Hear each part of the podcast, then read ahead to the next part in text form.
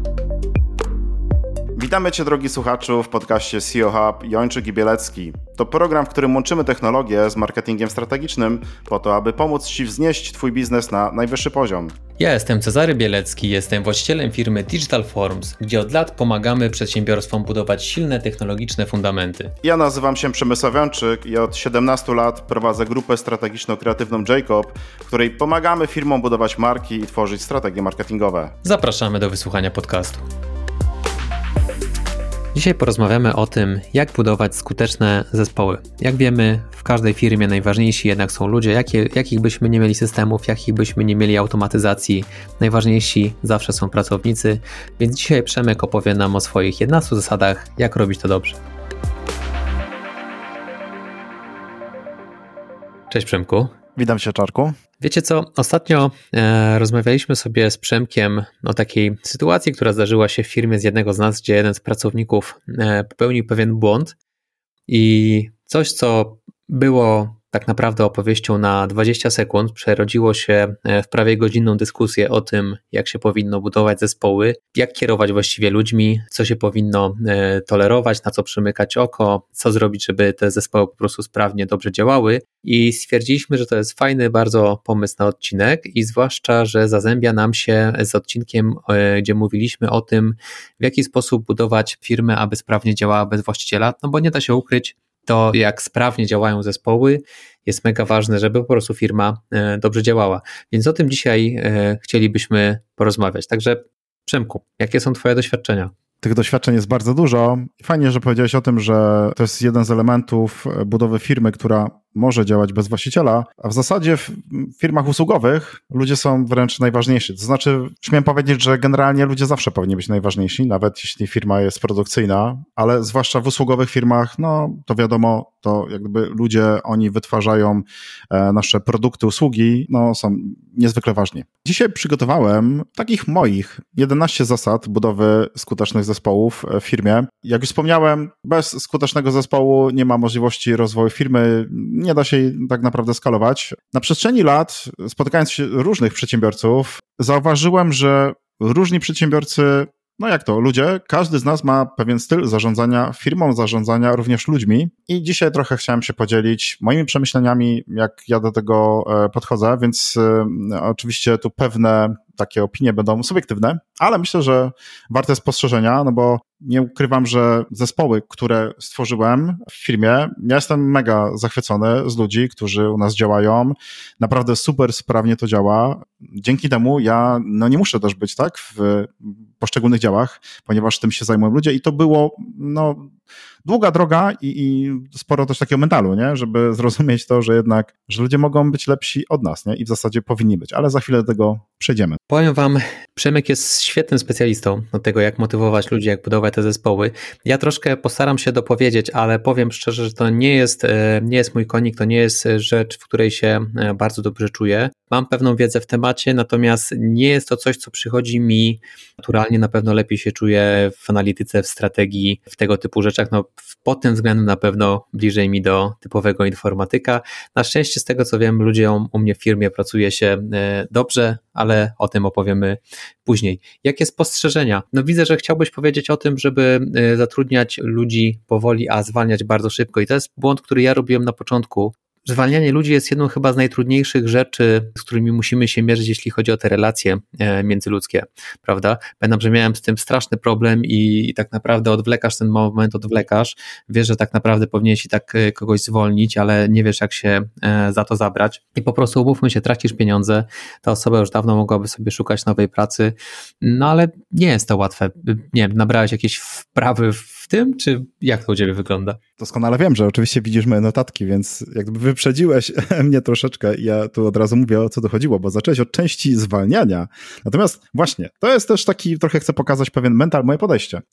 Generalnie ja wyrobiłem sobie już lata temu takie podejście z góry zawsze e, optymistyczne, na wszystko staram się patrzeć z tej dobrej strony i nawet tutaj e, w tym powiedzeniu, oczywiście chyba każdy z nas słyszał takie powiedzenie, zatrudniaj powoli, zwalnij szybko. przedsiębiorcy się zastanawiam, kiedy ja mam zatrudnić tą kolejną osobę, albo w ogóle tego pierwszego pracownika, nie? Kiedy jest właściwie dobry moment na zatrudnienie tej osoby. No i właśnie, żeby nie było przykrych niespodzianek, które mogą być takie, że no, musimy kogoś zwolnić no i to, że kogoś zwalniamy, ja osobiście podchodzę do tego w taki sposób, że uważam, że jeśli na przykład kogoś trzeba zwolnić, to uważam, że to jest moja wina. Pomimo, że ta osoba, powiedzmy, nie wiem, nie sprawdziła się, nie wiem, w jakiś sposób e, kulturowo do nas nie pasuje, to tak na koniec dnia tak naprawdę gdzieś tam jest to poniekąd moja wina jako przedsiębiorcy, no bo albo gdzieś nie do końca dobrze jednak ten proces rekrutacji został przeprowadzony i na koniec dnia się okazało, że ta osoba gdzieś tam do nas nie pasuje, albo i to kiedyś tak miałem na początku swojej kariery, rozwoju firmy, musiałem zwalniać ludzi, bo no dlaczego? Bo po prostu okazało się, że nie mam tylu zleceń. Nie mam tylu zleceń i zaczynałem zatrudniać ludzi w momencie, kiedy był pik w firmie. Fajnie, super, dzisiaj mamy dużo zleceń, e, dużo się dzieje, tak, wszyscy e, wiesz, na hura rzucamy się na pracę, no to teraz zatrudniajmy ludzi. Zacząłem zatrudniać ludzi, miałem takich, mm, no wiele lat temu, tak, parę takich pików, gdzie no właśnie zatrudniłem trochę więcej osób i później był ten problem, no bo e, no nie miałem dla nich zleceń i, i po prostu firmy no nie było stać na utrzymanie tych ludzi. Dlatego tutaj ten pierwszy punkt, czyli ta, ta zasada zatrudniaj powoli, zwalniaj szybko, ja to widzę w taki sposób, że mm, jak ja to tak mówię, po swojemu, zatrudniaj w momencie, kiedy tak trochę przysłowiowo z tego garnka się wylewa, to jest jedna rzecz, ale druga rzecz, że ty widzisz w firmie, że ten proces, że jest tak bardzo dużo pracy, to nie jest chwilowy pik, to nie jest to, że akurat tak się złożyło, że masz dodatkowo, nie wiem, farciarsko ci weszło parę więcej zleceń, tylko to jest wynik jakichś przemyślanych działań marketingowo-sprzedażowych, czyli masz jakąś regularną kampanię, która, dzięki której pozyskujesz sobie klientów, bądź jakakolwiek inna branża. Masz jakieś źródło pozyskiwania klientów i to jest mniej więcej przewidywalne. E, to nigdy w 100% nie będziesz w stanie dokładnie sobie tego tak jeden do jednego e, co do sztuki wręcz zaplanować, ale musi być już tak, że widzisz, że ty mniej więcej to, to, ta liczba tych zleceń jest już na podobnym stałym poziomie. I teraz zatrudniamy tą osobę w momencie, kiedy rzeczywiście widzimy, że zespoły już pracują na powyżej 100%. Dlatego mówi się zatrudnienie powoli, bo tutaj właśnie chodzi o to, że zbyt szybko przedsiębiorcy zatrudniają ludzi. I później jest właśnie ten błąd, że ty musisz tych ludzi zwolnić. I teraz zadałeś mi pytanie, czy ja mam jakiś sposób na to, jak zwalniać ludzi? No to już ci odpowiem, nie mam żadnego. Powiem wprost, jest to bardzo trudne i ja jestem osobą bardzo taką relacyjną i powiem szczerze, że zwalnianie pierwszych osób dla mnie, ja to chyba przeżywałem bardziej niż ci ludzie. Naprawdę. Ja się z nimi wiązałem.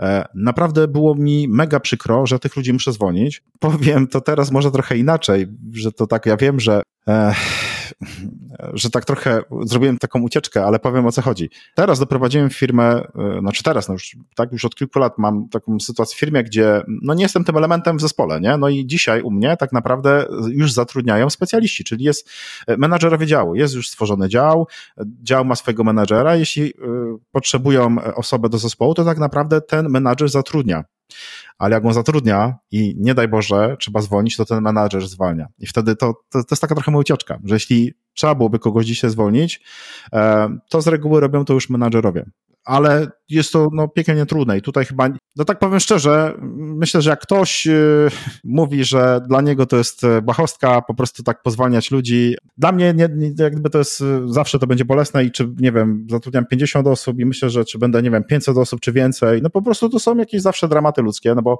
ktoś przyszedł, wiesz, gdzieś jakąś obietnicę złożyliśmy w tej firmie, no i nagle się musimy rozstać. Także mega trudne i tu nie ma na to sposobu. U mnie była taka historia, jak zaczęła się pandemia i tej pracy zaczęło być mniej i mieliśmy, strasznie mi to utkwiło w głowie.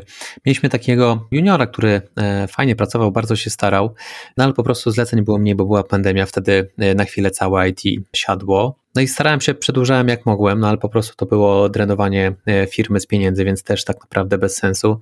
I musiałem mu podziękować za, za współpracę i to właściwie się tak skończyło, no nie ukrywam, że ja go właściwie przepraszałem, że to ja zawaliłem tak naprawdę, bo to ja nie byłem w stanie przyciągnąć e, nowych zleceń, on nic swego nie zrobił, więc ja się czułem, no tak, no musiałem go zwolnić z powodów, no czysta ekonomia firmy, e, ale było to z tego powodu, że ja jakiegoś swojego zadania tak naprawdę z mojego punktu widzenia nie wykonałem. No niby był to zewnętrzny czynnik, po prostu była pandemia, wszyscy mieli problemy. Strasznie pamiętam, wtedy przeżyłem. Tutaj dużo rad daje też e, Bob Iger, czyli dyrektor zarządzający Disneya, który bardzo fajną e, książkę napisał po polsku nazywa się bodajże Przejażdżka Życia. On generalnie radzi, żeby nie przedłużać i zawsze zrobić to osobiście. No, niby oczywiste sprawy, ale no, ilu z nas nie próbuje y, uciekać troszkę, jeśli mamy coś trudnego przed sobą do zrobienia, tak naprawdę. A to jest y, mega wymagające.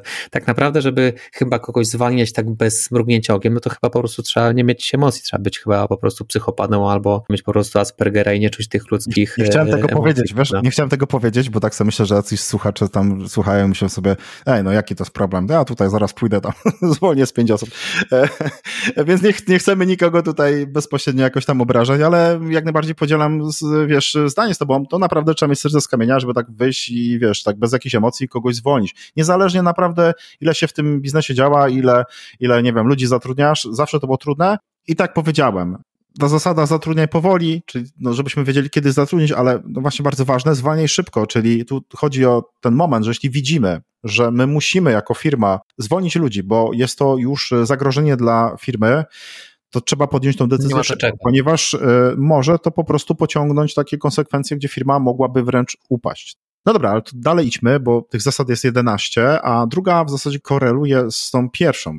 Zatrudniaj powoli i tak powiedziałem, kiedy zatrudniać. Ja stosuję znowuż taką zasadę, staram się, tak, bo nie zawsze się da. Zasada 4x, czyli jeśli zatrudniam pracownika i zastanawiam się, że muszę zatrudnić jakąś osobę, w dużym uproszczeniu, każdy nowy pracownik powinien się czterokrotnie zwracać. Czyli jeśli widzę, że jest miejsce, przestrzeń na to, żeby jakąś osobę zatrudnić, to zastanawiam się, jeśli tą osobę zatrudnię, czy faktycznie, powiedzmy tak, uda się cztery razy, czterokrotnie tą inwestycję zwrócić. Trzeba pamiętać, że to jest biznes i tych ludzi zatrudniamy, no właśnie w takiej formie, że oni mają nam ten biznes pomagać nam rozwijać, więc y, to jest dobra zasada dla tych ludzi, którzy na początku zatrudniają. Dlaczego? Dlatego, że bardzo często na początku jest taka pokusa, złapiesz parę fajnych zleceń i myślisz sobie, dobrze, to ja sobie teraz zatrudnię asystentkę, teraz to sobie zatrudnię osobę tutaj, jeszcze kolejną i tak dalej. I nagle się okazuje, że te moce produkcyjne tych ludzi, których pozatrudniałeś, część z nich tak naprawdę, no fajnie, że są i pomagają ci w twoim biznesie, ale nie, to nie przekłada się na, na zysk w twojej firmie,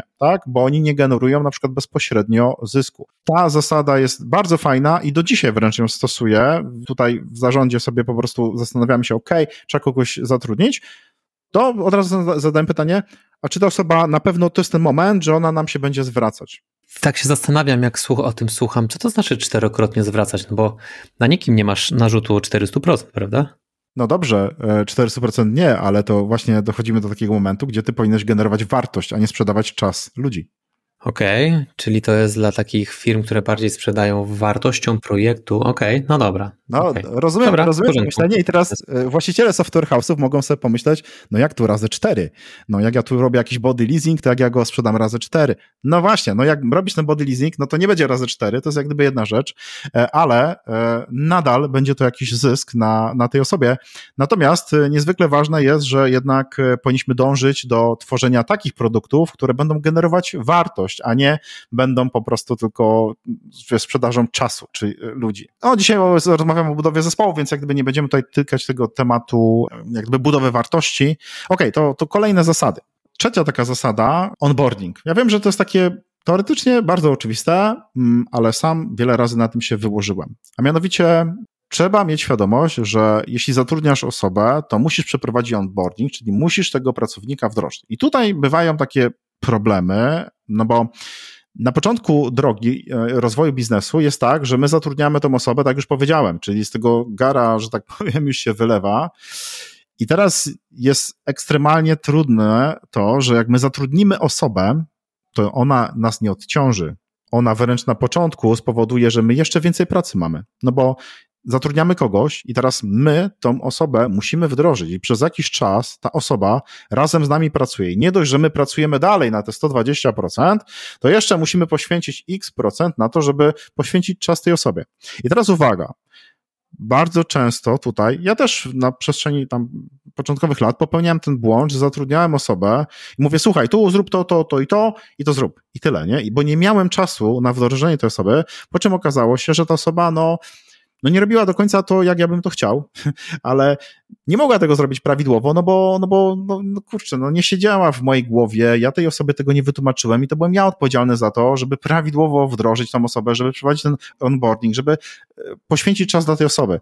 I to jest naprawdę czasem trudne i powiem tak, że widzę różnych przedsiębiorców, firmy, nadal tak e, wiele przedsiębiorców działa. Nawet w większych firmach, nie? Zatrudniają i już taki, wiesz, CEO czy menadżer działu myśli, dobra, zatrudnił osobę, wrzucają, no to już mam problem załatwiony. Nie, nie masz załatwionego problemu, wręcz masz jeszcze większy, bo możesz ten czas podwójnie stracić i swój, i tej osoby, bo jeśli tak, nie wdrożysz tej osoby, ta osoba nie będzie prawidłowo wykonywała swojej pracy, bo nie będzie miała takiej możliwości.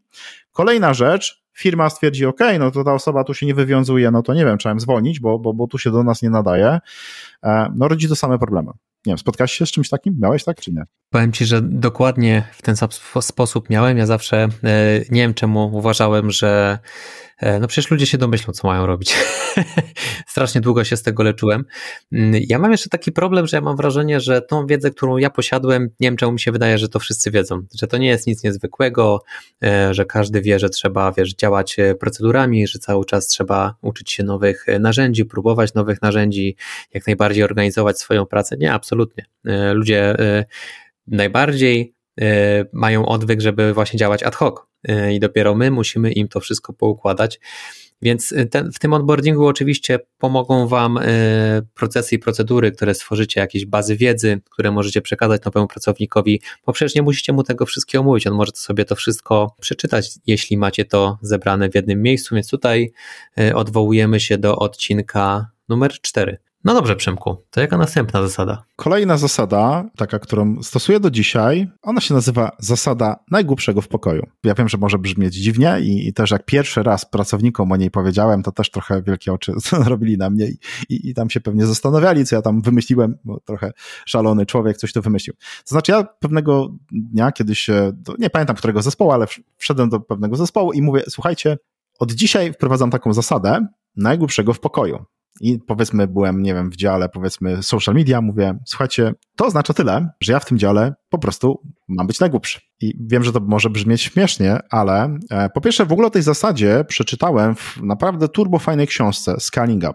która opisuje zasady skalowania przedsiębiorstw. Ta zasada mówi o takiej jednej rzeczy i tutaj to wymaga naprawdę mocno przestawienia mentalu przedsiębiorcy, a mianowicie musisz w czarku wyobrazić sobie, że jeśli budujesz jakiś dział, tak jak na przykład tutaj, ten dział social media. I teraz uwaga, jeśli ty będziesz miał największą wiedzę, ty będziesz najlepszy w tym dziale, to ta firma nie ma prawa się rozwijać dalej. To raz, że no, będziesz zawsze jakby pokazywał im to, że ty jesteś lepszy i tak dalej, więc po pierwsze zespół będzie liczył gdzieś tam na koniec na ostatecznie twoją decyzję, na, na to, co ty powiesz, to jest jedna rzecz, ale druga rzecz, ten zespół nie ma prawa się rozwijać. Trochę trwało, zanim to zrozumiałem, ale jak sobie tak pomyślisz, to naprawdę jest to bardzo logiczne i, i nie ma innej drogi. Co to oznacza? W skrócie oznacza tyle, że na przykład ja cały czas się edukuję, ale właśnie po to, żeby ludzi też edukować, też ich wysyłam tam na różne kursy, cały czas non-stop się edukujemy, ale założenie jest takie, że to oni mają mieć większą wiedzę ode mnie, to oni mają być tymi super specjalistami, bo tylko taka droga jest rozwoju firmy, która będzie się skalować i będzie bez swojego udziału. No bo zobacz, jak ty będziesz miał ludzi lepszych od siebie, a uwierz mi, mnóstwo będzie ludzi, którzy będą lepsi od siebie. I, I, każdy przedsiębiorca, który mi dzisiaj słucha, mm, wiem, że mi nie uwierzy, ale musi trochę pomyśleć, że naprawdę w pewnych obszarach specjalistycznych znajdzie się ludzi, którzy będą po prostu od was lepsi. Jako przedsiębiorcy, tak, my tutaj mamy duże umiejętności zarządzania wszystkim, ale tak sobie pomyśl, no w wąskiej specjalizacji, nawet tak ty siedzisz teraz, Czarek, w świecie programowania, zakładam, że ok, jesteś jakimś, nie wiem, super e, programistą w konkretnym języku programowania, ale w innym pewnie już nie będziesz taki świetny, nie? A co więcej, pewnie z racji tego, że teraz więcej poświęcasz czasu jednak na zarządzanie firmą, jednak na, nad biznesem, to być może taki programista, e, który, nie wiem, zajmuje się też tym językiem programowania, co ty, może już mieć większą wiedzę. Przyjmujesz to do świadomości, czy nie? Absolutnie. Już y, ostatni raz kodu, kodu, dotknąłem z 5 lat temu, więc strasznie zardzewiałem. To jest bardzo mądra zasada, o której Przemek mówi i ona świetnie łączy się z dosyć podobną. Ona z angielskiego nazywa się Highest Paid, paid Person Bias, czyli jak to przetłumaczyć? Problem osoby, która najwięcej zarabia, powiedzmy w pokoju. Czyli bardzo często obserwujemy taki przypadek, że na przykład jesteś szefem firmy i masz załóżmy jakiegoś specjalistę, nie wiem, od UX-a, od programowania, od technologii, od czegoś tam, ale jeśli jesteście na jednym spotkaniu i jest decyzja w tym obszarze, to wszyscy zapytają się ciebie, a nie tego specjalisty bo to ty jesteś szefem firmy. I z tym jest dosyć odruchowo ciężko walczyć, no bo jakby jesteśmy przyzwyczajeni do podejmowania decyzji, ale trzeba pamiętać o tym, że e, po to zatrudniliśmy tą osobę, żeby ona na tym polu znała się najlepiej. E, więc trzeba powiedzieć, nie wiem, Tutaj Krzysiek jest, nie wiem, specjalistą od technologii, niech on podejmie tą, tą, decyzję, no bo ja już się znam tylko, nie wiem, na strategii w swojej firmie na przykład, prawda? Y, więc o tym też, y, też warto pamiętać. No i to się też łączy z tym, żeby nie robić mikromanagementu, no bo po to mamy te osoby, żeby podejmowały te decyzje za nas, a nie wszystkim e, patrzeć na ręce, prawda? Zgadzam się, e, mikromanagement, no to, to, to, dalej będziesz w swojej firmie działał jak na etacie, a czasem na dwóch etatach. No tak mówię, ta zasada najgłupszego w pokoju, e, w dużym skrócie, tak powiedziałem, musisz rozwijać ludzi, musisz ich uczyć. E, tutaj kiedyś taki dowcip pamiętam, gdzie dyrektor finansowy pyta się prezesa firmy, mówi prezesie, e, ale ty chcesz tutaj e, kupić szkolenia no, za takie ogromne pieniądze dla tylu ludzi, a co jak ci ludzie od nas odejdą? Nie, bo to będzie tyle kosztować. A on mówi, że mm, no, wiesz, bardziej martwię się, że my ich nie przeszkolimy i oni u nas zostaną. Także. Mm, tak, no. to jest klasyk. tak. Lecimy dalej. Kolejna zasada. Zarządzanie przez inspirowanie, a nie przez zmuszanie. To jest taka zasada, no nie wiem czy zasada, ale takie moje podejście do prowadzenia biznesu, a mianowicie do dzisiaj spotykam się. Spotykam niektórych przedsiębiorców, że zarządzają tak, jak to kiedyś chyba tak się zarządzało, tak? Że to wiesz, ja tu jestem szefem, ja tu ci pokażę, co ja tu potrafię i ja tu jestem najważniejszy i ty to w ogóle jesteś głupek. E, naprawdę w różnych firmach nadal to obserwuję, że, że to ma miejsce. Nawet w niektórych y, do dzisiaj widziałem takie sytuacje, gdzie jeśli pracownicy coś zrobili dobrze, to na koniec dnia e, CEO mu przypisywał sobie zasługi, że to wszystko wypaliło, że oni tam coś sprzedali i tak dalej, no bo on tu genialnie domknął to i w ogóle było super. Ale jak coś poszło nie tak, no to zespół jest głupi, zespół tam coś źle robi, no i ja wam pokażę i ciężej pracujcie i tak dalej. I w sumie takie zasady nawet chyba tu dzisiaj nie powinniśmy mówić, no bo tak jak sobie pomyślimy o tym, no to, to, to jest, nie wiem, tak chyba oczywiste wydaje mi się. To nasze podejście do tych pracowników powinno być właśnie takie, gdzie należy ich szanować, ty powinieneś ich inspirować, tak? Nie wiem, zdaje się, że chyba Jacek Walkiewicz powiedział, że jeśli chcesz rozpalać ludzi, to sam musisz płonąć, tak? To, to ty musisz pokazywać im drogę, pokazywać, że to coś się da, że, że, że, jest taka możliwość, a nie, e, wiesz, wskazać im palcem, idź, zrób, bo jestem twoim szefem, ja ci tu nakazuję, nie? Nie wiem, może to też wynika z tego, że na początku, jak ktoś firmę otwiera i nie wiem, ma poczucie, że ma jakąś władzę, może po prostu chce z niej korzystać, nie wiem, ja chyba bardzo dawno temu się z tego wyleczyłem. Nie wiem, czy kiedyś miałem takie podejście, może z 20 lat temu. Dzisiaj mam takie podejście właśnie, gdzie mm, staram się naprawdę z ogromnym szacunkiem. E, oczywiście mam czasem jakieś swoje grymasy, jesteśmy tylko ludźmi, nie? Ale no absolutnie ja nie toleruję jakiegoś takiego staromodnego, nie wiem, zarządzania. Nie wyobrażam sobie, że tak można zarządzać firmą. Sorry, jeśli ktoś tak zarządza, to się w ogóle nie mieści w moim koszyku wartości, tak osobiście. Tak, jeśli miałbym tak zarządzać ludźmi, to zdecydowanie wolałbym nie prowadzić firmy w ogóle. Tutaj jest Jed, bo wspominałeś o tym e, może troszkę chwaleniu. Ja bym dodał, że faktycznie e, jest coś w tym, że na początku, jak prowadzimy firmę, jest taki odruch może bardzo niedobry, że jeśli ludzie e, robią coś źle, to ich ganimy, natomiast jeśli robią coś dobrze, to ich nie chwalimy, bo wychodzimy z założenia, że to jest normalne, że oni coś robią. No przecież wiadomo, że będziemy ganić tylko jeśli coś, jeśli coś zepsują. Jest gigantyczna wartość w nagradzaniu ludzi i to najciekawsze, to nie muszą być w ogóle pieniądze, to wystarczy naprawdę dobre słowo. Po prostu do kogoś podejść, powiedzieć, naprawdę zrobiłeś, zrobiłeś fajną robotę. Czasami nawet to wystarczy i bardzo to, to ludzie doceniają. A jeszcze wspominałeś o tym, jeśli popełnimy błąd, to przypisujemy to ludziom. Tak, to ludzki umysł, jeśli dobrze pamiętam, to się bodajże nazywa egotyzm atrybucyjny, że jeśli popełnimy jakiś błąd, to przypisujemy to warunkom e, zewnętrznym, a jeśli mamy jakiś sukces, to przypisujemy to sobie.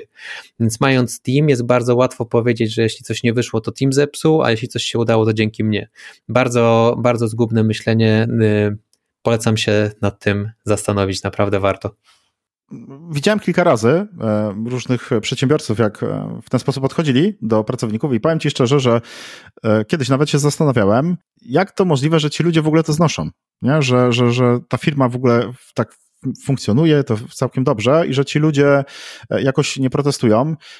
Mm, no i nie musiałem długo czekać, jak później się okazało, że najlepsi pracownicy z tej firmy zaczęli odchodzić.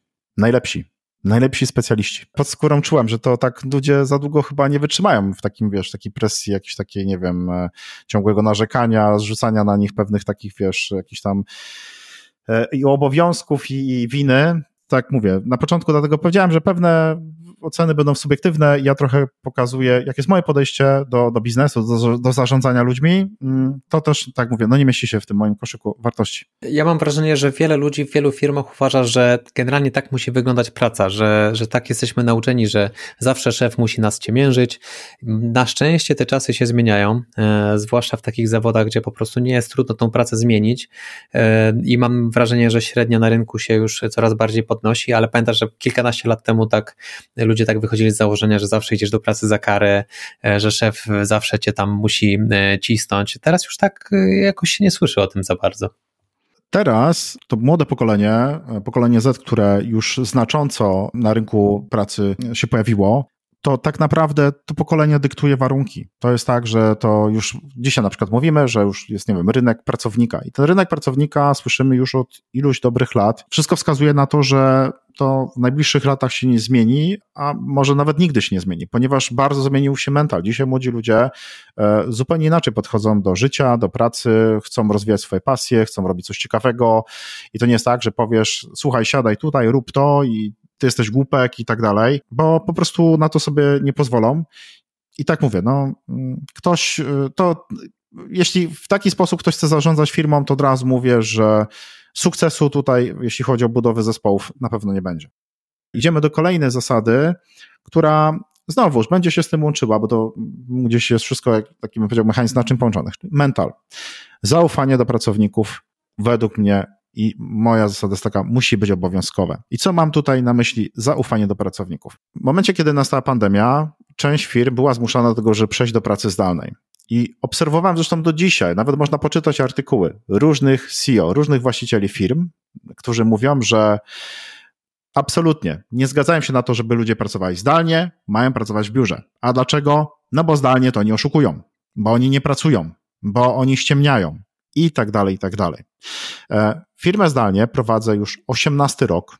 E, mamy oczywiście biuro, gdzie tam można się spotkać. Już był kiedyś epizod z większym trochę biurem, tam takie trochę miałem marzenie chyba, żeby, bo no od początku ta firma zdalnie i ja pamiętam, że 18 lat temu to tak się wręcz wstydziłem tego, no bo wszyscy, wiesz, jakieś fajne, piękne biura, a my zdalnie Inne czasy. Mhm. Tak, inne czasy. Dzisiaj to, to się nagle okazało, że tu człowiek wiesz, nagle wygrał internety w ten sposób, jak w ogóle pandemia nastała, to, to nic się u nas, wiesz, nie zmieniło, w sensie jakby nam to tylko polepszyło, natomiast od zawsze tak pracowaliśmy i nie wyobrażam sobie takiej sytuacji, że zatrudniam pracownika i ja mu nie ufam. E, I, ale to szczerze, widzę to również znowuż u niektórych kolegów, przedsiębiorców, gdzie argumentuję w taki sposób. No okej, okay, ja tych ludzi zatrudniam, oni są w biurze, to, to wiesz, ja tu siedzę, ja widzę, co oni robią, tak? Jak ja sobie wyjdę, to ja nie widzę, co oni robią. I tutaj to znowuż naprawdę ogromna zmiana mentalu. Musi być duże zaufanie do, do, do pracowników. Na przestrzeni lat e, zdarzyło się w sumie raz, chyba raz tylko, jak jeden e, programista faktycznie nas oszukał, e, nie robił projektu, jakieś tam inne robił w międzyczasie. No faktycznie raz to się zdarzyło, nie? Ale to też naprawdę dosyć szybko wyszło, że ta osoba nie robi tego, co, co, co, co trzeba. Byliśmy w stanie to sprawdzić. Natomiast uważam, że obdarzenie ludzi z góry zaufaniem to jest ogromny taki plus dla pracodawcy, bo ci ludzie naprawdę są wdzięczni za to. Oni to doceniają, widzą, że, że, że masz do nich zaufanie. I wręcz jak ja rozmawiam ze swoimi zespołami, wprost o tym sobie mówimy. Gdzieś już tam udowodniono naukowo, że jak masz 8-godzinny system pracy, przez 8 godzin realnie człowiek nie jest w stanie funkcjonować na pełnych 100% przez 8 godzin. Nie jest to możliwe. Gdzieś tam, nie wiem, do 6 godzin maksymalnie jesteś w stanie funkcjonować. Więc teraz takie udawanie, że ty zamkniesz kogoś w biurze i te 8 godzin i ty teraz coś tam będziesz robił, dla mnie jest tylko udawaniem i lepiej jest po prostu porozmawiać ze z pracownikami, powiedzieć, słuchaj, mamy zadanie, dzisiaj wykonujesz to zadanie i teraz powiedzmy te pierwsze godziny robisz coś bardzo kreatywnego, coś, co ty musisz umysłowo, powiedzmy tam e, więcej poświęcić na to, a te ostatnie godziny robisz takie rzeczy lżejsze, takie, które nie wymagają tej twojej kreatywności, które ty sobie możesz wyklikać, które ty możesz sobie tam swobodnie przez nie przejść. Dokładnie. E, ja bym tutaj dodał jeszcze, że warto kierować się, mm, oczywiście jeśli nasz sektor na to pozwala, żeby kierować się, jak to mówią, outputs, not inputs, czyli nie ma znaczenia ile robisz, ważne jakie są efekty twojego działania i czy po prostu czy dowozisz swoje KPI, więc jeśli mamy zaufanie do ludzi, mamy e, jakieś cele im stawiamy, e, mierzymy sobie ich efektywność, to co oni dowożą na końcu, bo to e, nie ma znaczenia, ile mój sprzedażowiec tak naprawdę do ludzi zadzwoni i tak dalej. On po prostu ma swoje cele, które ma e, dowieść, prawda? Więc jeśli sobie to mierzymy, to tak naprawdę, czy tak super powinno nas obchodzić, czy on to zrobił w 20 godzin, czy w 40? No, zgadza się. Tutaj nadal będę twierdził, że to zaufanie do pracowników to jest naprawdę niezbędny element i chyba to nie podlega dyskusji. E, no bo jeśli zatrudniamy kogoś, tak pomyśl sobie z drugiej strony, jeśli zatrudniasz kogoś, komu ty nie ufasz, to po co ty kogoś zatrudniasz? W ogóle jest bardzo ciekawe ćwiczenie. Proponuję, aby każdy przedsiębiorca zrobił sobie po tym podcaście takie fajne ćwiczenie. Ćwiczenie polega na tym. Zastanów się, pomyśl sobie, nie wiem, w zależności ile masz pracowników, jak masz trzech, to ty od razu wiesz, to to jest, ale jak masz nawet więcej, zatrudniasz ludzi, nie wiem, z kilkadziesiąt, to zrób sobie listę tych ludzi, e, wydrukuj i zastanów się przy każdym nazwisku i zadaj sobie pytanie. Jeśli teraz miałbyś tą osobę zatrudnić, czy ponownie byś tą osobę zatrudnił? O, super ćwiczenie, super. I Bardzo to jest lubię. ciekawe, no bo jeśli odpowiedź brzmi nie, no to dlaczego my tą osobę utrzymujemy? I ja mhm. takie ćwiczenie robiłem. I od razu ci mogę powiedzieć, u mnie nie ma nikogo, kogo ja bym ponownie zatrudnił. Wszystkie osoby, które są w tym momencie, to są tacy ludzie, tacy specjaliści, z których naprawdę jestem zadowolony, dumny i bym ponownie zatrudnił. Bardzo ciekawe, fajne, rozwijające ćwiczenie. Dużo po prostu da ci do myślenia, jeśli no, pojawią się odpowiedzi, że nie. To oznacza, że tu jest coś nie tak, tu coś nie gra. Lecimy z kolejnymi zasadami. Znowuż będzie takie powiązanie. Zasada, która mówi, że musisz zrozumieć, że ludzie popełniają błędy. Tutaj znowuż trochę będzie się włączyło z tym, co wcześniej mówiliśmy. E, spotkałem się w przedsiębiorstwach, tak, że ludzie boją się wręcz powiedzieć, że jest jakiś błąd. Znaczy tak, mówmy się, że czy rozwijamy firmę, czy tworzymy nowy produkt, nie wiem, czy tworzymy wynalazek, to sukces zależy od ilości prób i wyeliminowania różnych jakichś takich słabych ogniw e, po drodze. Czyli to oznacza, że musimy bardzo często x błędów popełnić i to jest, to musisz zrobić, czyli musisz ileś tych błędów popełnić, żeby na koniec dnia ten produkt prawidłowo, nie wiem, był stworzony, działał i tak dalej. Musimy mieć świadomość, że ludzie mają prawo popełniać błędy. I nie, wręcz nie powinniśmy ich e, za nie karać w żaden sposób. Powinna być taka kultura, którą staram się na przykład u nas w firmie wdrażać, że jest błąd, to na zasadzie takiej, ok, coś się wydarzyło, przeanalizujmy, co się wydarzyło, z czego to wynikało. Czy to, nie wiem, no właśnie, może nasza procedura jest do poprawienia, a może o czymś zapomnieliśmy, Tutaj jest taka bardzo fajna zasada, 5 razy why, nie wiem czy się z tym spotkałeś, dlaczego. E, ona mhm. została wymyślona chyba przez Japończyków, nie chcę tutaj wprowadzić błąd, ale zdaje się, że Japończycy wprowadzili taką zasadę, ona gdzieś tam poniekąd jest chyba elementem Kaizen, gdzie coś się wydarzyło, zadałem pytanie dlaczego, tak, czyli linia na produkcji się zatrzymała i zadałem pytanie dlaczego. A no bo, nie wiem, tam jakiś element się wkręcił w, w tam w maszynę Dlaczego? A, no bo zabrakło tam czegoś i tak dalej. Aż dojdziemy do momentu, gdzie się okaże, że znajdujemy przyczynę, y, to, to słabe ogniwo. Ale na koniec dnia to się okaże, że nie wiem, właśnie to, to czynnik może być zewnętrzny, miał wpływ na to coś, a nie ta osoba. Więc y, to jest bardzo ważne. Na przykład tak u nas z tymi błędami mamy na przykład takie spotkania w działach z, z menadżerami, gdzie omawiamy sobie, tak? Był jakiś problem, jest jakiś, był jakiś błąd, nie wiem, być może jakiś fuck up i analizujemy, co tam się wydarzyło, nie? Dlaczego, co tu możemy poprawić, ale co jest ważne, ludzie muszą wiedzieć, że nie mogą się bać tych błędów, bo nie ma chyba nic gorszego dla firmy, najbardziej niebezpiecznego, że ktoś popełni błąd i ci o tym nie będzie chciał powiedzieć, bo się będzie bał. A zrozumienie, z czego ten błąd wynika, może ci pomóc rozwinąć biznes. Nie wiem, czy się z tym zgodzisz. Tak, bardzo, bo to się super zazębia z tym, czego uczy nas e, właśnie transformacja, czyli e, jak my to mówimy, embrace the failure, czyli obejmij porażkę. E, jeśli cały czas nie próbujemy robić nowych rzeczy i nie pogodzimy się z tym, że część z nich może się nie udać, no to nigdy nie zoptymalizujemy e, swoich procesów, nie będziemy poprawiać e, sposobów, w jakich działamy. Więc jeśli ludzie chcą próbować czegoś nowego, to oczywiście w porządku i to jest też normalne, jeśli coś stosujesz, to co jakiś czas będą błędy. Ja natomiast mam problem, pamiętasz, jak ostatnio rozmawialiśmy, kiedy od kogoś dostajesz taki oczywisty błąd, który raz z rzędu, że widzisz, że ta osoba tak po prostu coś zrobiła trochę na odwal, brzydko mówiąc, trochę tak w ogóle się nie zastanowiła nad tym. Ja bardziej z tym mam problem i cały czas zastanawiam się, gdzie powinna być ta granica, że uważasz, że ta po prostu osoba jakby no nie nadaje się za bardzo e, do tej pracy, bo to jest w porządku, jak wiesz, popróbujesz czegoś nowego, coś ci może nie wyjść, bo nigdy tak nie robiłeś, okej, okay, spoko, to jest, to jest nauka, natomiast czasami zdarzało się, że dostawałem takie bardzo oczywiste błędy i zastanawiałem się, co mam z tym zrobić, czy tu po prostu założyć, że ta osoba ma tego dnia gorszy dzień, czy może ta po prostu osoba ma za małe capacity na taką y, umysłowe, na taką pracę. No nie, nie wiem, nie wiem jak to ugryźć tak naprawdę. Przyczyn może być kilka. Zacząłbym od zadania właśnie tych pytań why, dlaczego, tak? Y, czyli po prostu porozmawiać trochę z tą osobą, dlaczego, dlaczego tak się wydarzyło, tak dalej, żeby dojść ale już sam fajnie powiedziałeś o tym. Może ma słabszy dzień. Może naprawdę coś w jej życiu się zmieniło. To jest w ogóle mega ważne, że z ludźmi trzeba rozmawiać i trzeba spojrzeć szerzej na kontekst, bo ta osoba, nie wiem, dzisiaj coś wiesz, jest jakaś rozkojarzona w pracy i tak dalej, coś jej nie idzie. Jesteśmy ludźmi, jesteśmy tylko ludźmi, mamy życie, mamy rodziny, mamy swoje problemy. Praca to nie jest największy problem naszych pracowników. Nam, przedsiębiorcom się tak wydaje, że tak powinno być, że to powinno być dla nich najważniejsze. Absolutnie nie. E, na liście priorytetów i na liście potrzeb Maslowa to zupełnie inne rzeczy dla nich tam są. Środowisko zewnętrzne czy rodzina będą miały wpływ. No i nie wiem, ktoś się wydarzy, ktoś może w rodzinie zachoruje. Dlatego jak coś się zdarzy, na przykład u mnie w firmie, jest jakieś takie coś, co no ktoś odwalił ewidentnie. Tak widać, że to było takie nieproceduralnie, tylko ta osoba rzeczywiście zawaliła, nie?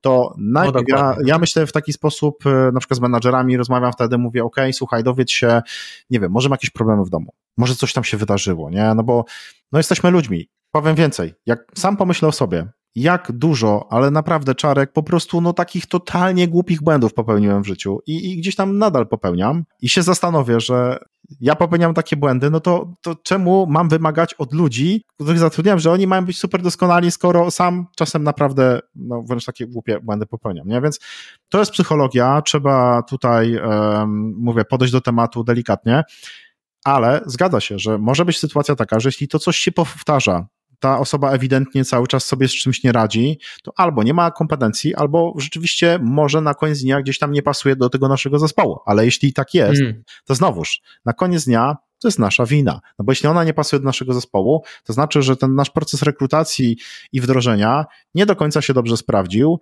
skoro gdzieś na wczesnym etapie tego nie zauważyliśmy. I tutaj, jak gdyby, bym wyciągał z tego lekcję, jak tutaj poprawić to tu jeszcze jedna rzecz dodam. Nie wiem, czy to robisz u siebie w firmie, e, ale staramy się robić coś takiego, gdzie robimy takie wewnętrzne badania, gdzie ludzie tam opisują, co im się podoba, co im się nie podoba. Taki trochę bym powiedział NPS, tylko taki wewnętrzny, czyli ten Not Promote Score, czyli mhm. badanie poziomu satysfakcji. No i tutaj ludzie się wypowiadają, to znaczy tu zauważyłem jedną rzecz. u mnie w organizacji bardzo często jest tak, że no bezpośrednio do mnie jednak mimo wszystko, pomimo, że staram się być dla tych ludzi naprawdę, nie wiem, bardzo przyjacielski, to się boją. Z racji tego, że no jednak mam stanowisko CEO, to jak bardzo bym się nie starał, to gdzieś tam czują ten respekt na koniec dnia i nie zawsze powiedzą mi do końca tak wprost pewnych rzeczy, ale na przykład dzielą się z menadżerami. I to już jest bardzo fajne, no bo menadżer już więcej wie, e, dowiaduje się tak bezpośrednio, że tu jest taki problem, tutaj coś tam i gdzieś tam dowiadujemy się o tym i szukamy rozwiązań. Szukamy rozwiązań. Nie? Takie jest przynajmniej tutaj moje podejście. Bardzo fajne podejście, tak jak mówiłem, Przemek wie więcej o tym temacie, ja tu jestem tylko widzem. Także Przemek ma więcej doświadczenia, jeśli coś takiego działa, no to ja u siebie czego takiego procesu jeszcze nie mam. Też moja organizacja nie jest jeszcze tak duża jak Przemka, ale pewnie z czasem na pewno warto badać zadowolenie swoich pracowników. Uwielbiam cytaty Einsteina. Będzie to kolejny cytat Einsteina. Jak coś wygląda na głupie, ale działa, to znaczy, że nie jest głupie. To po prostu trzeba to wdrażać. Lecimy dalej. Struktura. Zasada taka, że powinieneś od początku sobie stworzyć strukturę, rozpisać ją, no bo jeśli masz zbudować team, to już od początku powinieneś mieć strukturę na ten team. Czyli e, dzisiaj zatrudniasz jedną osobę, no ale docelowo jak ten team, jak ten dział będzie funkcjonował, jak ich ludzi później będziesz e, w kolejnych etapach zatrudniał, jakie oni będą mieli stanowiska. Z dwóch względów jest to potrzebne. Po pierwsze, no po prostu widzisz, w jaki sposób twoja firma będzie się skalować, będzie się rozwijać. Druga rzecz, to jest ten moment, gdzie ty też możesz już przedstawiać pewną wizję rozwoju firmy tym nowo zatrudnionym osobom. No teraz wyobraź sobie, że buduję dział, całkowicie nowy dział, nie? I zatrudniam pierwszą osobę do tego działu. No i ta osoba, no tam nie ma pięciu, dziesięciu osób, gdzie mówię, słuchaj, to już wiesz, jak tu teraz się dobrze sprawdzisz, to, to za rok to ty już może będziesz e, menadżerem albo jakimś dyrektorem i tak dalej, no bo, no bo tu nawet takiego stanowiska nie ma. Ale e, za każdym razem, jak budowałem dział i buduję nowy dział, to zawsze jest rozmowa tak samo. I to jest w ogóle dla tych osób zwykle e, taki najfajniejszy moment, bo mówię, słuchaj, budujemy razem. To nie jest, że ja to buduję. Doskonale wiem, że to razem budujemy, a wręcz ta osoba na początku, no wiadomo, ja tutaj wspomagam, zarządzam tym, natomiast tak naprawdę to, to, to pracę wykonuje no, ta osoba. Więc mówię, słuchaj, tworzymy dział, i oczywiście to jest wszystko ustalane z tą osobą, ale jeśli chcesz się rozwijać w tym kierunku, to możesz dojść do takiego momentu, gdzie będziesz tym działem samodzielnie zarządzać, tak? Czyli jakby wspólnie przez to przechodzimy, trzeba pokazać pewną ścieżkę rozwoju dla tych ludzi i dlatego też powinna być struktura. Więc ja od samego początku już sobie rozpisywałem to w ogóle u mnie chyba jest dziwne, bo ja miałem jakieś takie, wiesz, no nie chcę mówić jakieś słowa wizjoner, bo, bo wiesz, wizjoner to mi się zaraz jakiś job skojarzy i tak dalej, absolutnie nie czuję się, że w życiu, że jestem jakimś wizjonerem, natomiast od zawsze miałem takie jakby taką wizję, nie? że chciałbym mieć firmę, że ta firma musi mieć właśnie na przykład działy, że w tych działach będą ludzie. Ja już sobie rozpisywałem od dawna strukturę, nie? Zastanawiałem się nad tym. Zresztą później, właśnie między w książce, którą wspomniałem, Scaling Up, jest opisane, że to jest niezbędne. Powinieneś stworzyć strukturę, ponieważ będzie ci łatwiej wtedy zrozumieć, jakich ty ludzi musisz zatrudnić, jak ich rozwijać. Także struktura. Tak, to jest bardzo fajne ćwiczenie, zwłaszcza jak sobie od razu rozpiszesz, y, w jakim dziale, jaki KPI mierzy y, efektywność tego działu i od razu tym wszystkim y, stanowiskom rozpisać zakres obowiązków, prawda? Zgadza się. I na początku od góry do dołu ty jesteś osobą, która pełni te obowiązki. To jest dołujące ćwiczenie, ale warto. Tak, tak, tak, tak, tak. No jak się okaże, że jednak to i ty tutaj i wystawiasz faktury, i sprzątasz biuro, czy tam, nie wiem, magazyn tak. i tak dalej. Dziewiąta zasada: rozwijaj pasję i cele pracowników. O co chodzi? Dawno temu zrozumiałem też taką jedną rzecz, że ludzie mają jakieś swoje potrzeby, jakieś swoje pasje. I teraz zatrudniamy osobę na konkretne stanowisko i okazuje się, że ta osoba jest specjalistą. Faktycznie, tak, przychodzi do nas na dane stanowisko. Ale, tak jak powiedziałem, mamy jakąś tam w głowie wizję, co chcemy robić za x lat Czasem jest tak, że ci ludzie zmieniają kierunki, w których chcą się rozwijać. Podam ci przykład, to ode mnie z firmy. Kilka lat temu zatrudniliśmy Justynę, która pracuje w dziale marketing strategy. E, no i dziewczyna naprawdę super kompetencje w zakresie marketingu, zresztą studia w tym zakresie skończyła. Cały czas tutaj u nas się super fajnie e, rozwijała. I nadal pracuje jakby w tym, w, tym, w, tym, w tym dziale, gdzie tam wspomaga ten dział e, marketing strategy. Natomiast po jakimś czasie e, rozmów okazało się, że po pierwsze, raz, że ona będzie się wyprowadzać do Włoch, no bo ma męża Włocha e, i tam po prostu będzie prowadzić swoje życie. A druga rzecz jest taka, gdzie e, bardzo ją ciągnie do, do takich zadań, które w jakiś sposób pozwalają jej zarządzać relacjami, takie, które pozwalają, nawet takie trochę elementy właśnie handlowe mieć, gdzie ona może jakiś podpisać kontrakt, jakiś deal. To wyszło w toku rozmów, że takie zadania jej się po prostu podobają. Stamtąd w zasadzie powstała idea, pomysł e, stworzenia, znaczy ja już wiedziałem, że będę chciał stworzyć dział e, programu partnerskiego, Partnership Manager, takie stanowisko, już dałem ogłoszenie. E, dałem ogłoszenie i na to ogłoszenie odezwała się do mnie Justyna z naszej firmy. Mówi, że słuchaj, ona byłaby tym zainteresowana. I co jest fajne, to jest w ogóle najlepsze, co może być, e, tworzyć ludziom pewne możliwości rozwoju tam, gdzie oni chcą się rozwijać. Tylko dopowiem, że naprawdę super nam się współpracuje. E, Justyna tworzy, buduje w zasadzie ten dział. Teraz ona jak gdyby buduje ten dział programu partnerskiego, teraz już nawiązuje współpracę i tak dalej i, i super się to rozwija, ale podam Ci jeszcze inny taki przykład, który jeszcze lepiej to pokaże. Osoba, która powiedzmy, no powiedzmy handlowiec, tak? Zatrudniamy handlowca i on jest dobrym handlowcem. I teraz uwaga, bo to może być mega, mega bolesne, ale wyobraźmy sobie sytuację, że zatrudniam handlowca. I ten handlowiec jest dobrym handlowcem, ale nagle w toku rozmów wychodzi, że tak naprawdę jego pasją to jest UX. I on chce po prostu e, dalej rozwijać się w UX. Co więcej, sam sobie zaczął robić jakiś kurs UX. I teraz zobacz, wiedząc, rozmawiając z tą osobą, jeśli ty wiesz, że ta osoba tak naprawdę jej przyszłość jest w kierunku UX-a, nie? i teraz mam dwie możliwości. Pierwsza, cisnę tą osobę dalej tego handlowca i liczę na to, że po prostu jak najdłużej, nie wiem, będzie mi pracować u mnie w firmie, no, będzie mu się to podobać i tak dalej i, i nic z tym nie robię. Bądź wariant numer dwa, wiedząc, że ta osoba chce się w tym kierunku rozwijać, już dzisiaj myślę o tym, jak stworzyć jej miejsce u nas w firmie, żeby się mogła dalej rozwijać. Bo teraz tak, i tak będę musiał zatrudnić kogoś na przykład do UX-a, w pewnym momencie ta osoba tak czy inaczej odejdzie. Bo jeśli nie u mnie, to będzie się rozwijać gdzieś indziej. A nie ma nic lepszego niż osoba, która już w firmie jest, bo ona już zna, wiesz, zasady, wie, jakie mamy produkty, usługi i tak dalej. I teraz w taki sposób można tą osobę dalej rozwijać. E, takich przejść miałem kilka, tak? Bo była na przykład osoba, która z działu kreatywnego tworzyła kreację, przeszła do działu social media, zaczęła rozwijać dział social media takich, e, bym powiedział, roszad było kilka i one wynikały właśnie jak gdyby z tego, że ta osoba na danym stanowisku, no nie do końca czuła się dobrze na tym stanowisku, tak? I szukała, czy, nie wiem, czegoś innego. Nie wiem, czy spotkałaś się z takim podejściem? Właśnie chciałem się od razu Cię zapytać, jak rozwiązałeś taki problem, bo ja pamiętam, zaraz opowiem, jak to wyglądało też w firmie, ale miałem takiego kumpla, który zarabiał straszne pieniądze na fotografii, ale mówił, że tego nienawidzi.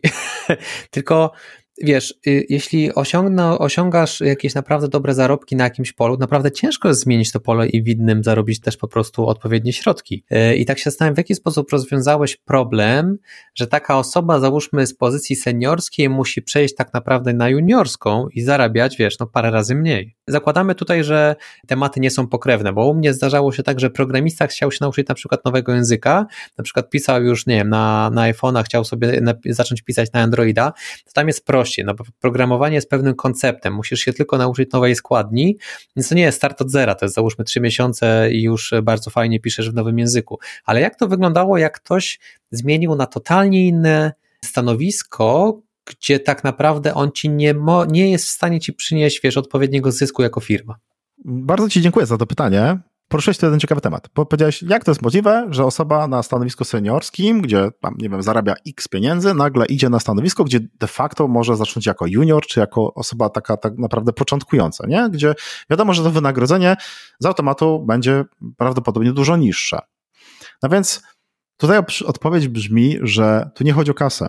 W życiu jako ludzie mamy pewne pasje, tak? Chcemy w życiu, wszyscy, każdy z nas dąży do tego, żeby odnaleźć to szczęście w życiu, tak? Każdy z nas chciałby żyć szczęśliwie, szukamy tej drogi do szczęścia, chociaż już wiemy, że szczęście po prostu każdego dnia gdzieś tam się przeżywa i to, to nie jest tak, że gdzieś tam dojdziesz do pewnego momentu i sobie powiesz, o, już tu do, doszedłem, dojechałem do tego miejsca, tak, to jest gdzieś tam na mapie i, i już jestem teraz do końca szczęśliwy. Nie, nie. To są pewne momenty i chwile w życiu, które, mm, które nam towarzyszą, no i między innymi to, co my robimy. I teraz uwaga, dla nas, Czarku, pasją jest przedsiębiorczość. I to jest to, co my robimy teraz, to jest coś, co mnie pasjonuje ale ludzie mają również inne pasje. Czyli przykładowo, wyobraźmy sobie tak, ten handlowiec. Okej, okay, dobry handlowiec zarabia naprawdę duże pieniądze. Dużo, dużo większe niż mhm. w ogóle taki UX-owiec. Ale to jest inna rzecz, bo ta osoba myśli sobie, wow, ja, mi się, mnie to naprawdę jara, że ja mogę tworzyć pewne koncepty, że ja tworzę pewien produkt, że to jest klikalne, że tu coś wytwarzam, to jest element jego życia, czyli nagle realizuje się jako człowiek w czymś po prostu, co lubi. I pomimo, że to coś daje mu mniejsze pieniądze, to relatywnie on jest bardziej szczęśliwy, bo robi to, co lubi. I tu fajnie poruszyłeś, że ten fotograf, tak, że on zarabia duże pieniądze, on tego nienawidzi. Bo spotkałem się w życiu z ludźmi, którzy właśnie, no, mm, robią coś, tylko dla pieniędzy. E, I powiem tak, jestem w stanie to zrozumieć, że do pewnego momentu, nie wiem, e, musisz pocisnąć, robisz coś na maksa, nawet tego nie lubisz, na dwa etaty, no bo nie wiem, jesteś na etapie rozwoju firmy, bo jest to pewien etap. Natomiast nie wyobrażam sobie, aby to był sposób na życie, czyli całe życie miałbym przeżyć tak, że robię coś, czego absolutnie nie lubię, bo daje mi to tylko pieniądze. No, mm, myślę, że tutaj sporo osób.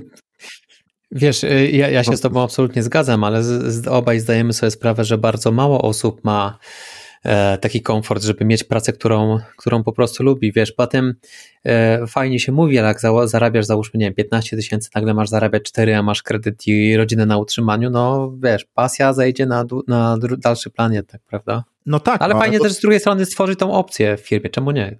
Ale to może być, zobacz, proces, gdzie ta osoba przecież to nikt nie mówi, że z dnia na dzień nagle wskakuje na stanowisko juniora. Więcej powiem, no właśnie w firmie daje możliwość rozwoju po to, żeby ta osoba nie startowała od juniora, tylko mówię, słuchaj, e, mamy w dziale dział UX, możesz sobie umówić się z chłopakami na kola, pokażą ci pewne materiały, dadzą ci jakieś ćwiczenie, porób sobie poza pracą. No jeśli to jest czyjaś pasja, chce, czy ona chce się w tym rozwijać, to będzie sobie to robić dodatkowo. Jeśli będzie już odpowiedni moment w hmm. życiu tej osoby, że powie, ok, dobra, to jest ten moment, że tutaj, i co, uwaga, słowo klucz, ja się wypaliłem, wypaliłam zawodowo, ja tu nie chcę już tego robić, ja już mam tego dosyć, ja tu teraz chcę coś innego, ja teraz, nie wiem, tak, z tym przysłowiowym rzucić wszystko, wyjechać w Bieszczady, tak, dla tych ludzi właśnie to jest to, w cholerę chcę to rzucić, ja chcę robić coś innego, coś, co będzie mi dawać satysfakcję, pomimo, że relatywnie być może przełoży się to na mniejsze wynagrodzenie z racji akurat tego stanowiska, ale to jest ważne. I teraz uwaga, jeszcze raz to podkreślę, zauważ, ta osoba, jeśli ma jakiś swój pomysł na swoje życie, czyli dzisiaj pracuje mnie na stanowisku takim, ja wiem, że jej pasją, marzeniem jest robić coś innego, i teraz ja mam takie stanowisko, taką funkcję w firmie, mogę stworzyć tej osobie, to ja to od razu o tym myślę. Dlaczego? Dlatego, że jak ta osoba jest super, to po prostu i tak stracę tę osobę. Jeśli nie stworzę tego miejsca, to ta osoba prędzej czy później pójdzie gdzieś indziej, gdzie będzie mogła się realizować w tym. Pełna zgoda, tak. Nie pomyślałem o tym, że faktycznie to można tak, powiedzmy, powoli przesuwać tą osobę, dawać jej na początku mniejsze zadania, żeby ona w naszym zespole się podszkoliła i nie dawać jej z dnia na dzień pięć razy no właśnie, mniejszej pensji na stanowisku juniorskim. Masz rację, tak można No właśnie, zrobić. wiesz, no, stwarzasz pewne warunki, gdzie ta osoba, tak mówię, może swobodnie dalej się rozwijać e, i ma na to e, sporo czasu. Kolejna zasada, analizuj rozwój pracowników. I teraz to będzie się bardzo właśnie wiązało tutaj i z kompetencjami. Co mam na myśli? To znaczy, u nas tworzymy tak zwane matryce kompetencji, czyli to jest taki dokument w Excelu. Wiem, że tutaj Czarek nie lubi takiego słowa, ale to jest dokument, który mam w Excelu. Co to jest matryca kompetencji? To znaczy, po pierwsze, można wygooglować i zobaczycie sobie e, przykładowe matryce kompetencji. Powiem, jak to u nas wygląda. No to też jest pewnego rodzaju klasyczna metoda, gdzie Każda osoba, matryca jest podzielona na takie dwie części: kompetencje miękkie i kompetencje twarde.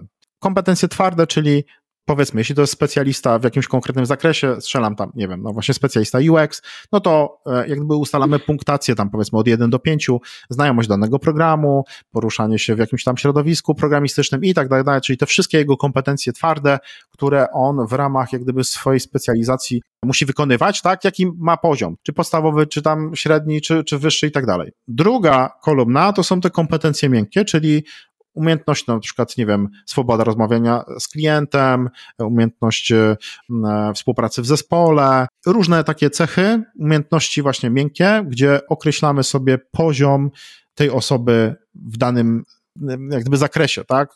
Tych kompetencji miękkich i kompetencji twardych. I to jest mega fajne, bo matrycę kompetencji robi się wspólnie z pracownikiem. Ta matryca kompetencji do, docelowo powinna być takim narzędziem, które i nam, i pracownikowi pokazuje, gdzie ma obszary do rozwoju, czyli ok, no dobra, czyli powiedzmy, jak mówimy w tych kompetencjach twardych, to wyobraźmy sobie, że no, znam taki program i taki program bardzo dobrze, ale nie wiem, strzelam taki program, no, jestem na podstawowym etapie, nie? Czyli wiemy, że ok, czyli ta osoba tutaj musi uzupełniać wiedzę, tu musi się rozwijać, żeby rozszerzyć wiedzę w zakresie obsługi jakiegoś tam programu, tak w swojej specjalizacji.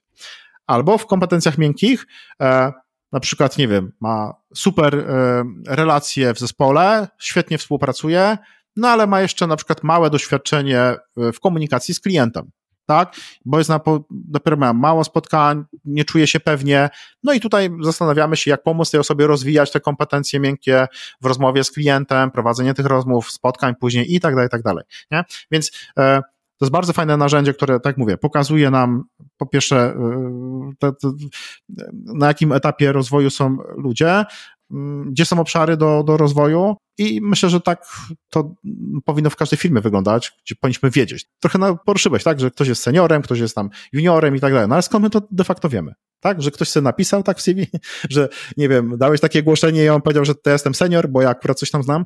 No, na koniec dnia może się okazać, że no, wcale nie ma takiej wiedzy, e, albo ma tylko w jednym bardzo wąskim obszarze, ale to nie pozwala na, na, na to, żeby samodzielnie na tym stanowisku ta osoba e, pracowała. Nie?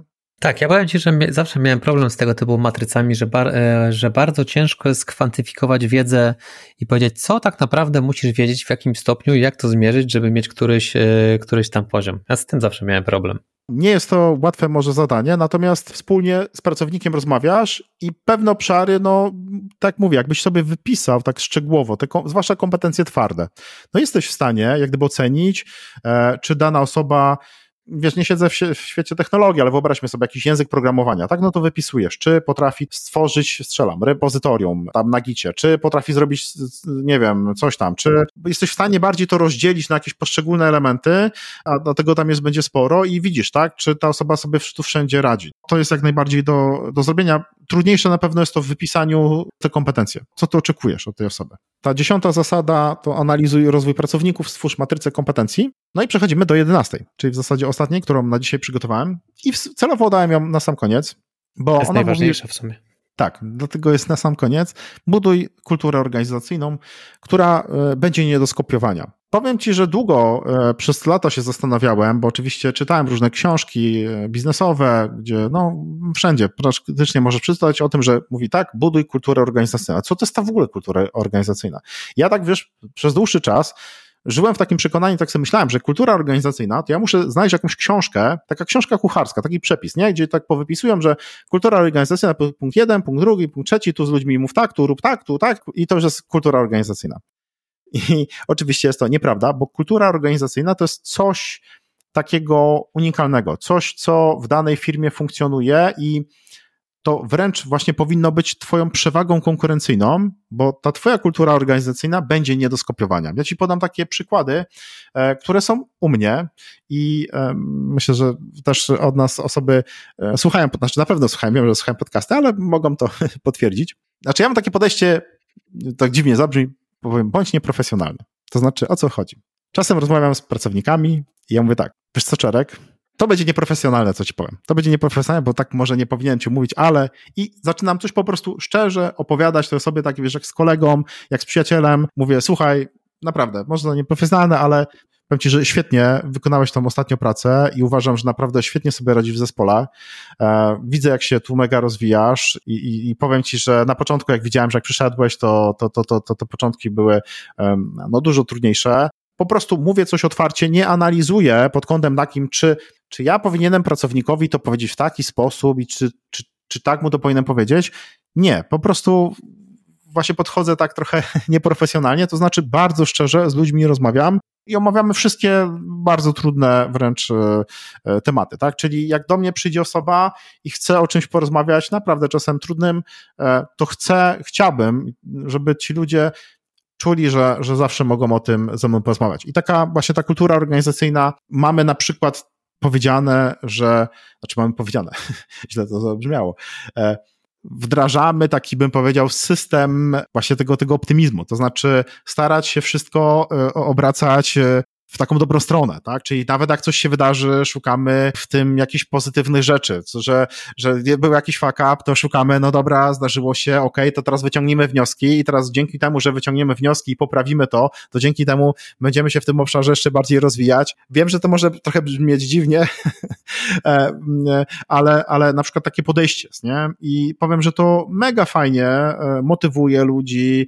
e, widzę jak ich rozwija i mi daje ogromną satysfakcję, bo powiem powiem ci, że na koniec dnia ja y, z tych ludzi naprawdę jestem mega dumny. Naprawdę jestem mega dumny, że oni tak działają. Czasem po prostu, wiesz, wchodzę na przykład, nie wiem, na stronę naszą internetową, czytam sobie te artykuły, które oni tam popisali wiesz, wchodzę tam, mamy zakładkę bazę wiedzy, nie? No i czytam sobie artykuł i powiem ci tak, ja tak patrzę sobie, myślę sobie, wow, kurde, my to naprawdę napisaliśmy. Mega, nie? Po prostu wiesz, że super, że po prostu ci ludzie e, mają takie kompetencje. Po prostu jestem tym zachwycony. I, ale o tym rozmawiamy, nie? To nawet ostatnio właśnie mieliśmy tam integrację, na której miałeś okazję e, być też, e, gdzie właśnie o takich rzeczach rozmawialiśmy, nie? Że e, naprawdę ludziom się bardzo fajnie pracuje powiem tak, nie mam, nie znam recepty właśnie na tą kulturę organizacyjną, to musi być coś takiego chyba naszego, indywidualnego. Myślę, że ten miks tych wszystkich rzeczy, o których tu powiedzieliśmy, tak, czyli to pewne zaufanie, pewne podejście do ludzi, po prostu nie wiem, no, bycie człowiekiem, mieć jakieś takie naprawdę zasady, wartości, którym się wyznawać, to, to, to jest chyba to. Nie znam tu innej recepty na to, może znasz, Czarek. Mm, wiesz co, recepta nie. Y, ja tutaj wrzucę dwie myśli. Z tego, co ja się spotkałem i z tego, co no, nie ukrywam, też po prostu poczytałem w książkach, bardzo często kultura organizacyjna, no siłą rzeczy pochodzi, y, kopiuje charakter i osobowość CEO. No bo pracujesz w jakiś sposób, zatrudniasz ludzi tak, żeby się z nimi dogadywać. Oni przejmują to, jak ty patrzysz na, na świat, jak patrzysz na biznes i tak naprawdę to ty krzewisz tą kulturę.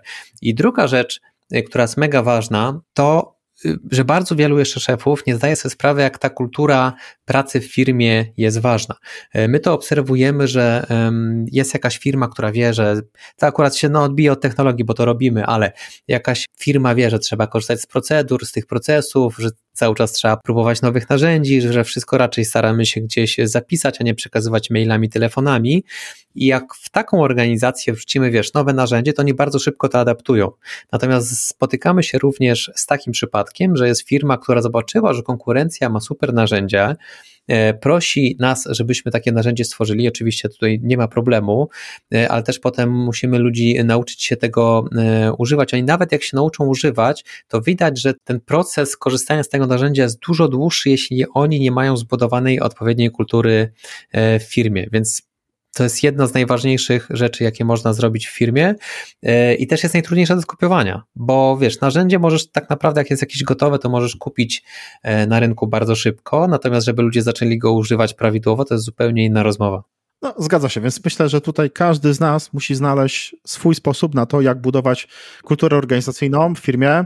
Ja e, podszedłem do tego w taki sposób, że stwierdziłem, że chcę budować tą firmę w taki sposób, żeby jak sam bym pracował w takiej firmie, żebym był zadowolony z tej pracy, żeby to było dla mnie przyjemne, to, to jest moja pasja, tak? To jest moja pasja. Nie wyobrażam sobie, to znaczy powiem ci znowuż, tak, znowuż to będzie moje.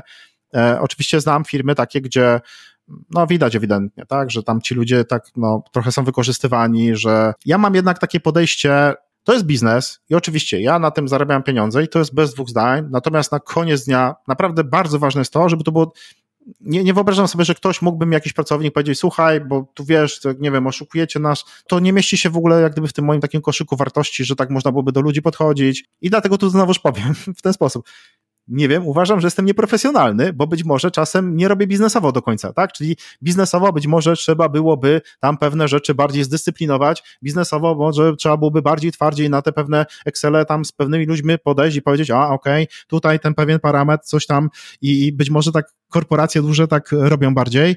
Nie wiem, no y, ja czuję wewnętrznie, że tak mówię, nie do końca może profesjonalne, ale uważam, że y, raczej takie musi być ludzkie podejście i wydaje mi się, że E, firmy, które nie będą miały do końca takiego oblicza ludzkiego, to zwłaszcza z pokoleniem Z będą miały straszny problem, bo ci ludzie po prostu szybko to wyczują i tak mówię, oni... Widziałem twoją integrację, myślę że, myślę, że dobrze to robisz, bo po prostu widać, że ci ludzie cieszą się, że z tobą pracują. Ja też jestem mega z tego zadowolony. Czarku, to było 11 zasad moich takich, którymi tutaj dzisiaj chciałem się podzielić. E, no, po prostu powtórzę, tak, bo teraz wymiany, wymienianie tych zasad, no to, to, to byłoby dużo czasu. Ok. Zasada pierwsza, zatrudniaj powoli, zwalniaj szybko.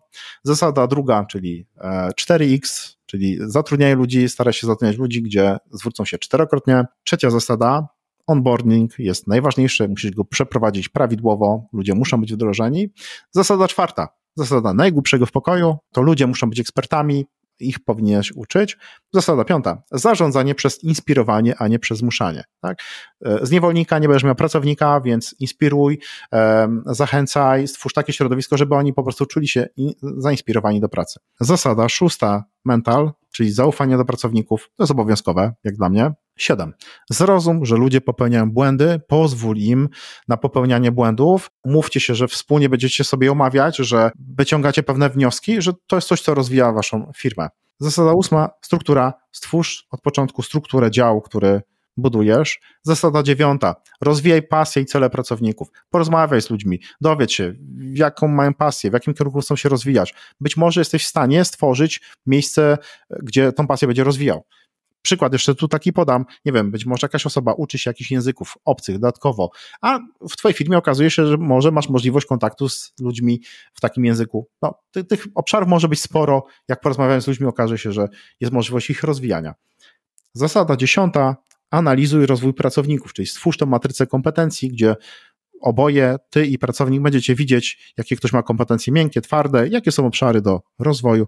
No i zasada najważniejsza, buduj kulturę organizacyjną, która będzie nie do skopiowania, która będzie no, czymś, co, co, co będzie powodowało, że ci ludzie będą chcieli pracować. Szczególnie zwrócę uwagę na, e, na ostatni punkt z tą kulturą organizacyjną, bo do reszty w miarę jak się człowiek zastanowi, naprawdę no powiedzmy, można, można dojść, natomiast ta kultura organizacyjna jest bardzo nieoczywista. Naprawdę trzeba długo popracować, dużo firm poobserwować, żeby zauważyć, jak bardzo e, wielkie ma ona znaczenie, więc e, szczególnie ostatni punkt jest bardzo nieoczywisty, bardzo polecam wziąć go sobie do serca. Bardzo fajnie, Przemku, bardzo, bardzo dziękuję, bo no jak wiesz, akurat tutaj w tym temacie na pewno jesteś lepszym specjalistą ode mnie, ja sobie zanotowałem, też posprawdzam, co mogę dodatkowo wprowadzić w swojej firmie.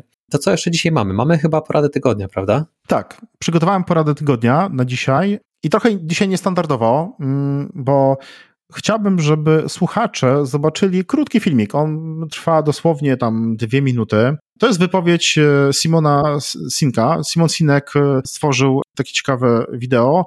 Nazywa się Trust versus Performance, czyli zaufanie e, kontra kompetencje. On w tym filmiku tłumaczy, pokazuje taki wykres, gdzie na jednym końcu mamy poziom zaufania do danej osoby, a oś. Na końcu jednej osi jest zaufanie, na, na drugim końcu jest, są kompetencje. Pokazuje bardzo ciekawą rzecz, warto dlatego obejrzeć ten filmik, bo on pomoże nam zrozumieć, jak powinniśmy ludzi zatrudniać, bo tak jak sobie teraz pomyślimy, to idealnie byłoby zatrudniać ludzi, gdzie mamy najwyższy poziom zaufania, tak, że cieszą się najwyższym poziomem zaufania i najwyższymi kompetencjami. No ale teraz pytanie, pozostawię to bez odpowiedzi. Co byłoby czarku lepsze, i nie, nie chcę, żebyś ty odpowiadał, ale takie zostawimy, to niech to słuchacze e, sprawdzą. Co byłoby lepsze? Zatrudnić osobę, która ma niski poziom zaufania, ale bardzo wysoki poziom kompetencji, czy niskie kompetencje, a bardzo wysoki poziom zaufania. W pierwszym komentarzu e, na YouTubie, na e, Spotify też dodamy to do opisu, będzie link do tego filmiku i naprawdę polecam to zobaczyć, bo tutaj znajdziecie odpowiedź, jak należy podejść do zatrudniania ludzi. Ja dopiero jak odpaliłem ten film, to mm, sobie przypomniałem, że ja go już widziałem i pamiętam, jaka jest odpowiedź i pamiętam, jakie są przykłady. E, faktycznie to ma dwie minutki, a daje bardzo e, do myślenia. Fajny film. To cóż, znowuż rozmowa z Tobą to była dla mnie przyjemność. Dziękuję Ci dzisiaj za kolejny odcinek. I słyszymy się za tydzień. Dzięki, Przemku. Cześć.